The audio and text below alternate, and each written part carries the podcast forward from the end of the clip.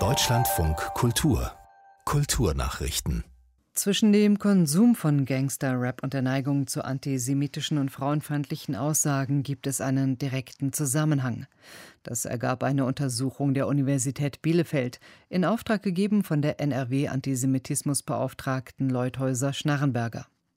Man dürfe nicht zusehen, wie Musiker Antisemitismus propagieren und mit gewaltverherrlichenden und frauenfeindlichen Texten Jugendliche indoktrinieren, so Leuthäuser Schnarrenberger.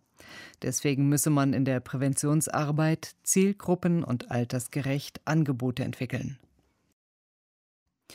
Uno, der Kartenspielklassiker, feiert seinen 50. Geburtstag. Angelehnt an Mau Mau hat ein Friseur aus Cincinnati es mit und für seine Familie entwickelt und schließlich in seinem Friseursalon verkauft. Dann verkaufte er die Rechte. Inzwischen liegen sie bei Mattel.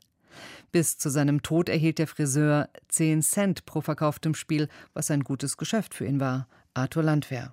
In 80 Ländern sollen 150 Millionen verkauft worden sein.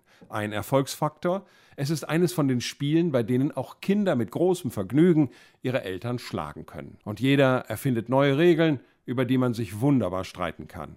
Und Mattel bringt neue Varianten auf den Markt, so wie eines mit einer Maschine, die Strafkarten ausspuckt. Und zum Jubiläum gibt es noch eine Sonderausgabe, für die man extra einen italienischen Designer engagiert hat. Die Jahresgala des New Yorker Metropolitan Museum of Art setzt in diesem Jahr auf Jugendlichkeit und Vielfalt.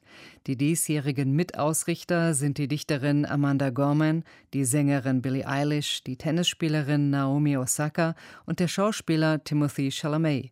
Alle vier sind nicht älter als 25 Jahre. Die Spendenveranstaltung für das Kostüminstitut des Metropolitan Museums of Art war im vergangenen Jahr ausgefallen und ist jetzt für den 13. September geplant. Hauptgastgeberin ist die Chefredakteurin der US-amerikanischen Ausgabe der Modezeitschrift Vogue, Anna Winter.